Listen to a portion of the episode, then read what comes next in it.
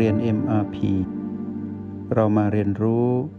การมีสติกับ Master T ที่ที่นี่ทุกวัน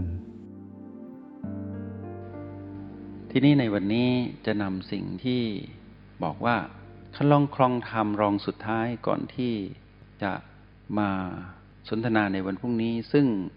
เป็นเรื่องของคันลองครองธรรมสุดท้ายที่เราจะนำมาสนทนามาเรียนรู้ มาประเมินตนเองในห้องเรียนแห่งนี้มาวิเคราะห์วิจัยว่ามีอะไรอีกหนอสองอย่าง วันนี้จบก็จะเหลือหนึ่งอย่างหนึ่งอย่างก็เรียนต่อพรุ่งนี้ แล้วก็สรุปออกมาว่า คันลองครองธรรมเป็นเช่นนี้นี่เอง วันนี้จะนำคันลองครองธรรมที่เราต้องเดิน และเราต้องเป็นไปในการเรียนรู้ที่ถูกต้องคันลองครองธรรมในวันนี้เป็นชีวิตที่ ต้องดำเนินไป เรียกว่าความเพียร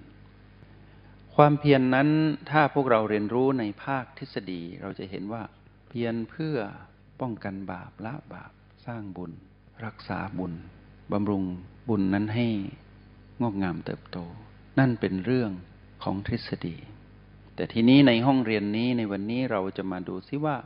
อะไรที่บ่งบอกว่าเรานั้น ได้อยู่ในครองธรรมของความเพียรที่เป็นหนึ่งในคันลองครองธรรมที่ถูกต้อง มีสองสิ่ง สิ่งแรกเรียกว่าจุดที่เรายืนอยู่ สิ่งที่สองเรียกว่าจุดหมายปลายทาง ถ้าเราบ่งบอกว่าเรามีความเพียรในคันลองครองธรรมนี้ จุดที่เรายืนอยู่ เราต้องมองเห็นจุดหมายปลายทาง ตอนที่เรายืนอยู่เพื่อเดินทางไปสู่จุดหมายปลายทาง สองจุดนี้จะเล่าเรื่องราวของความเพียร ต้องเพียรจากจุดนี้ไปสู่จุดหมายปลายทาง ต้องเพียร แต่ความเพียรที่ปรากฏขึ้น ตอนที่เรายืนอยู่นะ จุดที่เรายืนอยู่นี้ ให้เราใช้เทคนิคและประเมินตนเองว่า ตอนที่เรายืนอยู่ ไม่ว่าอยู่ในห้องเรียนหรือออกนอกห้องเรียน เราใช้ชีวิตปกติของเราเพื่อไปสู่จุดหมายนั้น ก่อนที่จะถึงจุดหมาย เราต้องมีผู้ที่เป็นแบบอย่างให้เรา ที่สำเร็จความเพียรก่อนเรา ให้เรานึกถึงว่าเรามีใครเป็นฮีโร่ที่เพียรจนสำเร็จตอบตนเอง เรามีใครเป็นผู้ที่เป็นแบบอย่างของเรา ที่ทำให้เรานั้นยังเพียรอยู่ แล้วเราได้เห็นฮีโร่ของเรานั้นอยู่ในจิตวิญญาณเราตลอดเวลาหรือไม่ ถ้าเราเห็นเราจะไม่ละความเพียร เหมือนดังเช่น ผู้ที่มุ่งมั่นไปสู่ความเป็นพรหมเขาก็จะดำรงชีวิตใช้ชีวิตแบบพรหมรุ่นพี่ เขาจะรู้ว่าคุณธรรมของพรหมคือความมีเมตตากรุณามุทิตาอุเบกขาคือพรหมวิหารสี่นั้น เขาจะไม่ขาดเลย เพราะเขาปรารถนาเพื่อไปอุบัติหลังจากที่จุติคือดับจากมนุษย์ ที่มาครองความเป็นมนุษย์ เพื่อไปครองชีวิตของความเป็นพรหมเขาจะดำรงชีวิตดุจพรหมทั้งๆทที่เขาเป็นมนุษย์อยู่ แต่จิตวิญญาณของเขาปรารถนาเพื่อเป็นพรหมเขาก็จะดำรงคุณธรรมของพรหมไปจนสิ้นลมหายใจของความเป็นมนุษย์ ผู้ที่มุ่งพรหมเราจะเห็นในประเทศอินเดีย ทุกวันนี้เราจะเห็นอยู่ผู้ที่บำเพ็ญตบะ ที่แก่กล้า ถ้าเป็นพรหมที่เป็นประเภท ใช้ฌานสมาบัติ เพื่อมุ่งสู่ความเป็นพรหมเป็นโลกหน้าที่เขาเชื่อว่ามีชีวิตอมตะแบบพรหมเป็นอารูปประพรมบ้าง เป็นรูปประพรมบ้าง เขาก็จะบำเพ็ญสิ่งที่มนุษย์ทั่วไปทำไม่ได้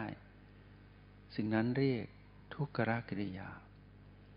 ก็ยังเห็นอยู่แล้วเขาก็ทำได้จริง ๆ เพราะเขามีแบบอย่างรุ่นพี่อยู่ในใจว่า เขาจะสอนต่อกันมาว่าทำแบบนี้ถ้าปรารถนาแบบนั้น หรือบางทีเขาก็ทรงฌานเข้าสมาบัติในขณะที่ปรีกตัวออกไป แล้วแต่วิถีชีวิต เพราะจุดหมายของเขานั้นมุ่งสู่ความเป็นพรหม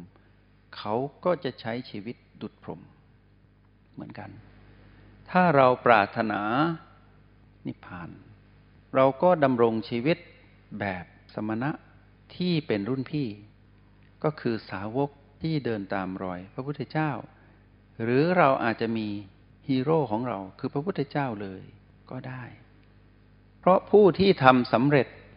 นำมาซึ่งแรงบันดาลใจให้เรายังเพียรต่อไม่ออกจากความเพียรอยู่ที่เรามุ่งอะไร ทีนี้จุดหมายปลายทางของเราก็ต้องชัดเจน ถ้าจุดหมายปลายทางของเราคือ ปรารถนาการเห็นแจ้งอริยสัจสี่เห็นแจ้งความจริงอันประเสริฐสีประการ เราก็ต้องเพียรเพื่อที่จะไปเห็นแจ้งสิ่งนั้น เพราะเรารู้ว่าถ้าเราเห็นแจ้งสิ่งนั้นคือความจริงอันประเสริฐทั้งสี่ทำให้เราหลุดพ้นจากความเห็นผิดทั้งหมด ที่ไร้เหตุผล อริยสัจสี่เป็นเรื่องของเหตุและผลอยู่ตลอดเวลากำกับกันไว้ เมื่อไปเห็นแจ้งตรงนั้น การใช้ชีวิตของเรา เราก็จะมีฮีโร่ในใจว่า ผู้ที่เห็นแจ้งนิพพานคือใคร ผู้ที่เห็นแจ้งอริยสีคือใครพอเราสืบค้นเข้าไปเราก็เห็นว่า เรามีสักคนหนึ่งนะ อยู่ในจิตวิญญาณเรา พอพูดถึงแล้วทำให้เรารู้สึกฮึกเหิม รู้สึกต่อสู้ไม่ย่อท้อ ไม่ลดละความเพียร เราจะตื่นเช้า เราจะทำซ้ำเราจะไม่เบื่อหน่าย และเรารู้ด้วยซ้ำว่า ทุกเหตุย่อมมีผล ทุกผลย่อมมาจากเหตุ และเราได้จับเหตุต้นของความสำเร็จปลายทั้งหลายทั้งปวง จุดหมายปลายทางทุกจุดที่เราวางไว้ในชีวิตนี้ มีเหตุต้นที่นำไปสู่ความสำเร็จนั้นเพียงหนึ่งเดียว เหตุต้นนั้นก็คือคำว่าสติ ตอนนี้นักเรียนในห้องเรียนในมาพี มีคำว่าสติ นักเรียนลองมองดูซิว่า ผู้ที่ใช้สติสำเร็จนั้น ที่เราชื่นชอบนั้นคือใคร แล้วเราก็มีเขาไว้ในใจ เพื่อเราจะได้ไม่ลดละความเพียรชีวิตที่ถูกต้องตามคลองครองธรรม ที่ชื่อว่าความเพียรนนี้ นอกเหนือจากหลักทฤษฎีที่เราต้องทำอยู่แล้วนั้น ยังมีหลักที่กล่าวมาในวันนี้ว่า จุดที่เรายืนอยู่ ต้องมีฮีโร่หรือแบบอย่าง อยู่คู่กับเราตลอดในระหว่างที่เราดำเนินชีวิตไปสู่จุดหมายปลายทาง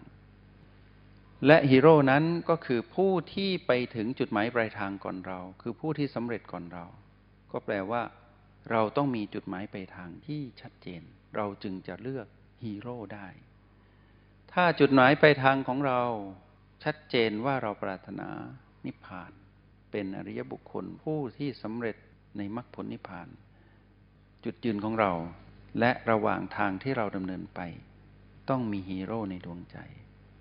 เอาไว้ให้เรานั้นอุ่นใจว่าฮีโร่ของเราทำได้ เราย่อมทำได้ ความเพียรของเราจะไม่หลุดเลย เหมือนตอนที่จานฝึกอยู่ ฝึกเพื่อหาเหตุ ตอนนั้นเหมือนกับว่า เราฝึกเพื่อหาเหตุ เพื่อจะไปสู่ผลที่เรานั้นปรารถนา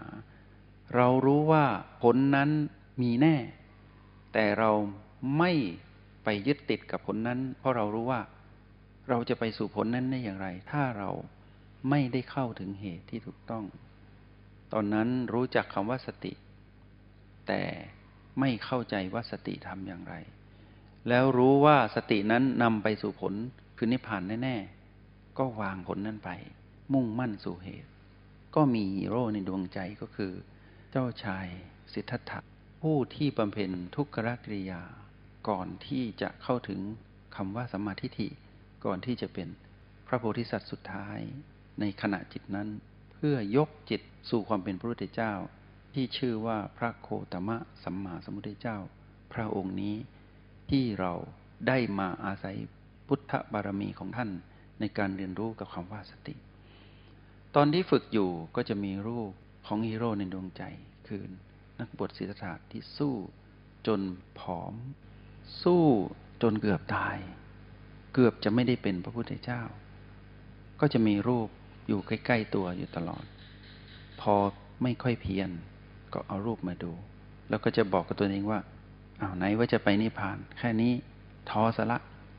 แค่นี้ ก็โกรธละ แค่นี้ก็โลภแค่นี้ก็หลง คือเราจะมีสิ่งนี้ประคับประคองคือมีฮีโร่ในดวงใจ พอเห็นดูรูปแล้วเห็นแล้วบอก เราก็ไม่ได้ผอมขนาดนี้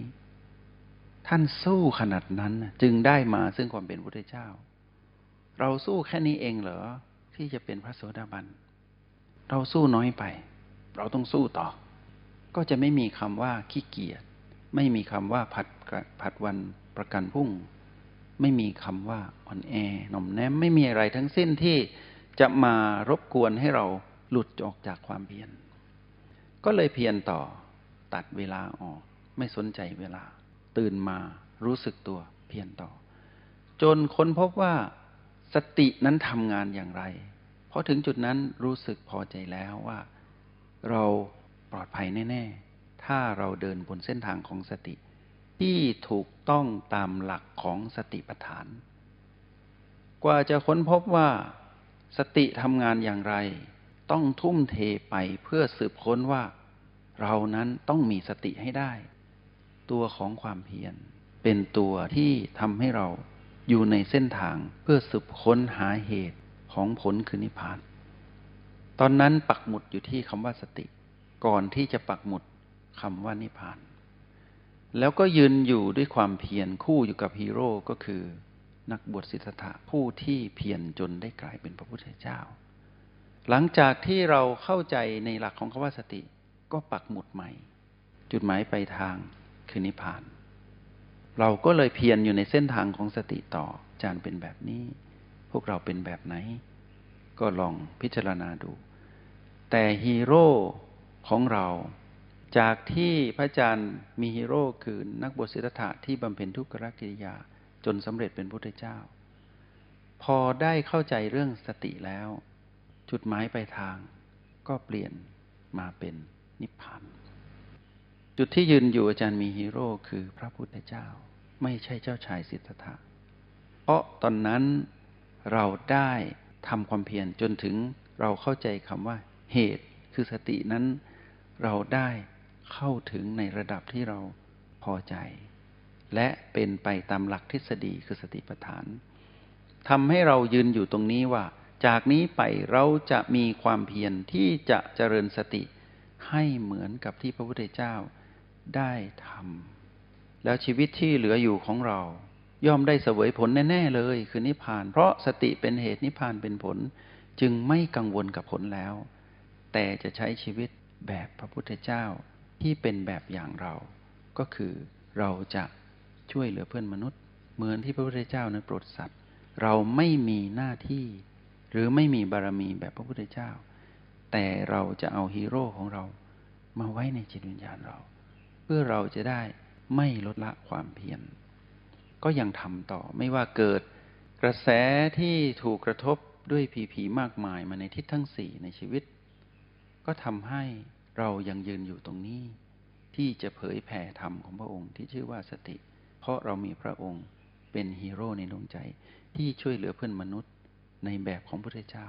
เราก็จะช่วยเหลือเพื่อนมนุษย์ในแบบของเรา คือให้เพื่อนมนุษย์ รู้จักเหตุ เพื่อเสวยผลคือนิพพาน ด้วยตัวเขาเอง เหตุนี้ก็คือคำว่าสติ ในโปรแกรม MRP มีรหัสแห่งสติ และมีเทคนิคมากมาย พื่อเดินไปสู่สติปัฏฐานพระพุทธเจ้า